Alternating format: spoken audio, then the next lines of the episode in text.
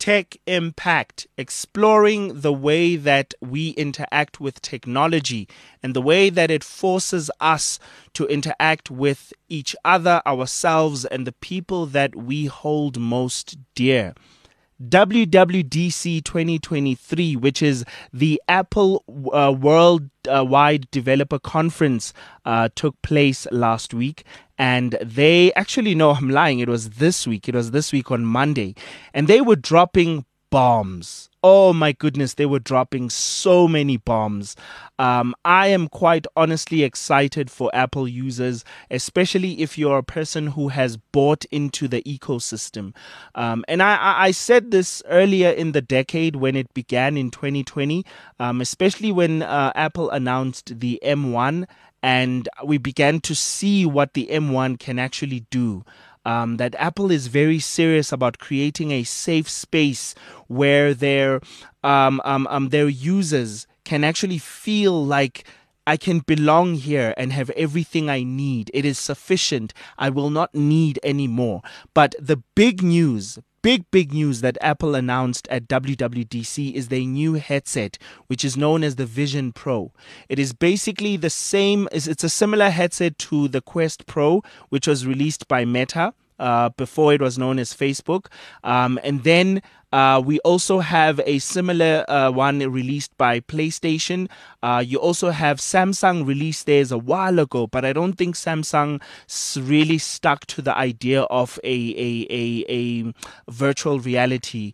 Uh, but what Apple has done honestly speaking, I have to put my hat down and celebrate this device, uh, the Vision Pro. It has quite honestly, they've come into a market that they've not existed in before, and they've literally released the best device on the planet in that particular market, which is the Vision, uh, the Vision Pro.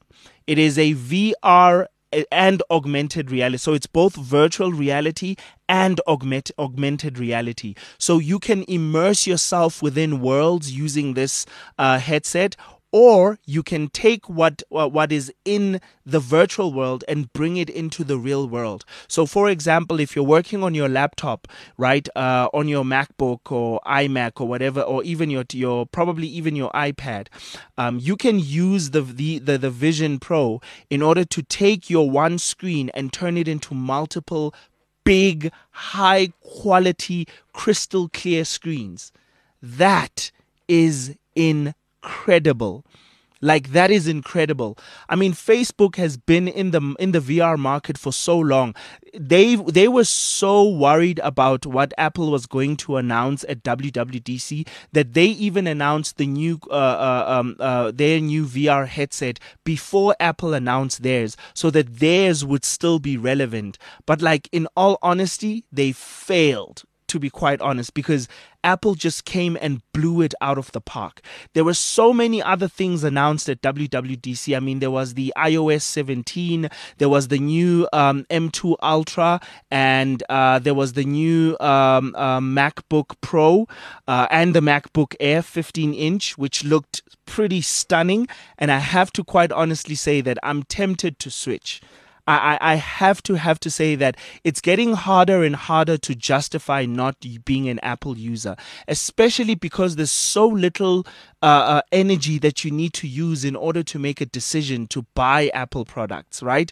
They, they you know that they're just going to do what they promise to do, but it's not always the case. Though I have to put a disclaimer: it's not always the case, uh, but more often than not, their products always do what they promised to do.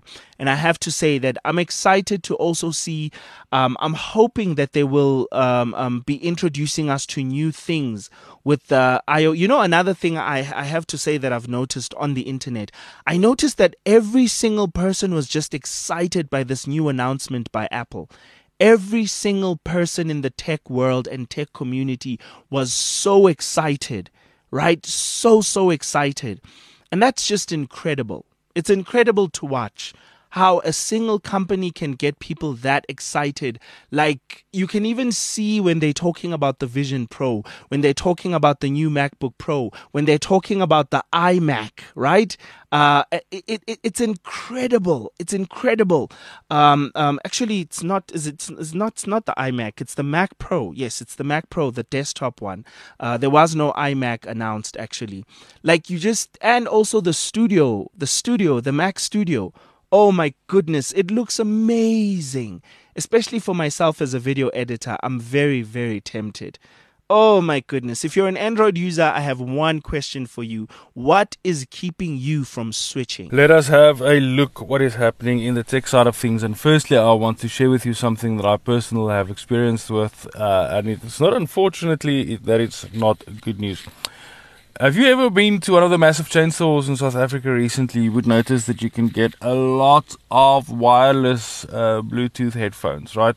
So they look similar to AirPods that Apple uh, manufactures, uh, but they're not quite the same thing. Doesn't have the best functionality. Well, they're good, but they're cheap. You know what I mean? Uh, the sound is not absolutely horrendous, but the functioning is not could be a lot better. Right, let's stop my um, let's stop mincing words there, rather. so, uh, I've spoken to an audiologist because I've started to struggle with my hearing, and this is where it gets very interesting. And she asked me how often do I use headphones, and I'm like, well, basically every day. And it's not only because I listen to music; I listen to podcasts, and whenever I'm working, I love having earring earphones in my ears to actually listen to various things. And then she noticed that I was using, or asked me what brand I was buying, and I said, no, I bought these ones from from one of the stores. I can't even remember the brand that they're working with, but they're working fine, right? And she's like, oh, that's exactly the problem. The moment you don't buy one of the more expensive things, you are starting to incur um, hearing damage because the cheaper ones don't adhere to the actual legislation that needs to be implemented with regards to the, the development of hearing aids or development of headphones. So, uh, at the position that I'm currently with, I'm struggling to hear, and then she said you need to purchase uh, proper headphones. Now, there's two brands currently in South Africa, which is well known. First of all, Skullcandy. Skull Candy is a bit cheaper than JBL. Now, the good news is you can get a JBL set of headphones for not that expensive. And the great thing about them is, uh, or the, the not so great thing about them rather, is the fact that they're, they're still wired. You can't have Bluetooth. And if you wanna, if you wanna have Bluetooth JBL headphones, you're gonna fork out uh, another digit on the price. so what I mean by that is, if it's 200 bucks, all of a sudden it turns into 2,000 rand. Now, what is great about the JBL headphones as well as the Skullcandy headphones is you can take them to a company, um, any audiologist basically that does hearing aids, and they can fit them into earphone molds that are specifically made for your ears. So you can go to a company called Kind to Earrings. I know in Pretoria and Gauteng very big. We've got one down here in Mossel Bay, and there's a couple of close by. They will then fit the driver, which is the technical term for the speaker of the headphone, into a new mold, and that will enable it to get certain outside volume because you need outside volume in order for your brain to actually see when it's loud enough to determine the loudness factor and see when you are actually starting to damage your ears.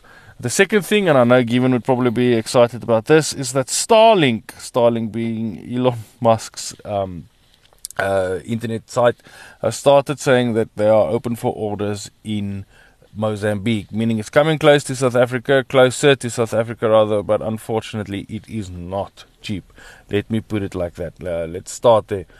If you're looking for Starlink in South Africa, currently in Mozambique, price is about 15,000 Rand for the kit just to connect, and then about a thousand Rand per month. Now, the speeds that they were getting, that MyBroadband were getting, were in a very open area, uh, greater open area than what Starlink said they needed. And then they got speeds that's not that bad, but to be totally honest with you, I'm getting more on better quality internet through MTN. So, perhaps we should not all rush over to Starlink yet.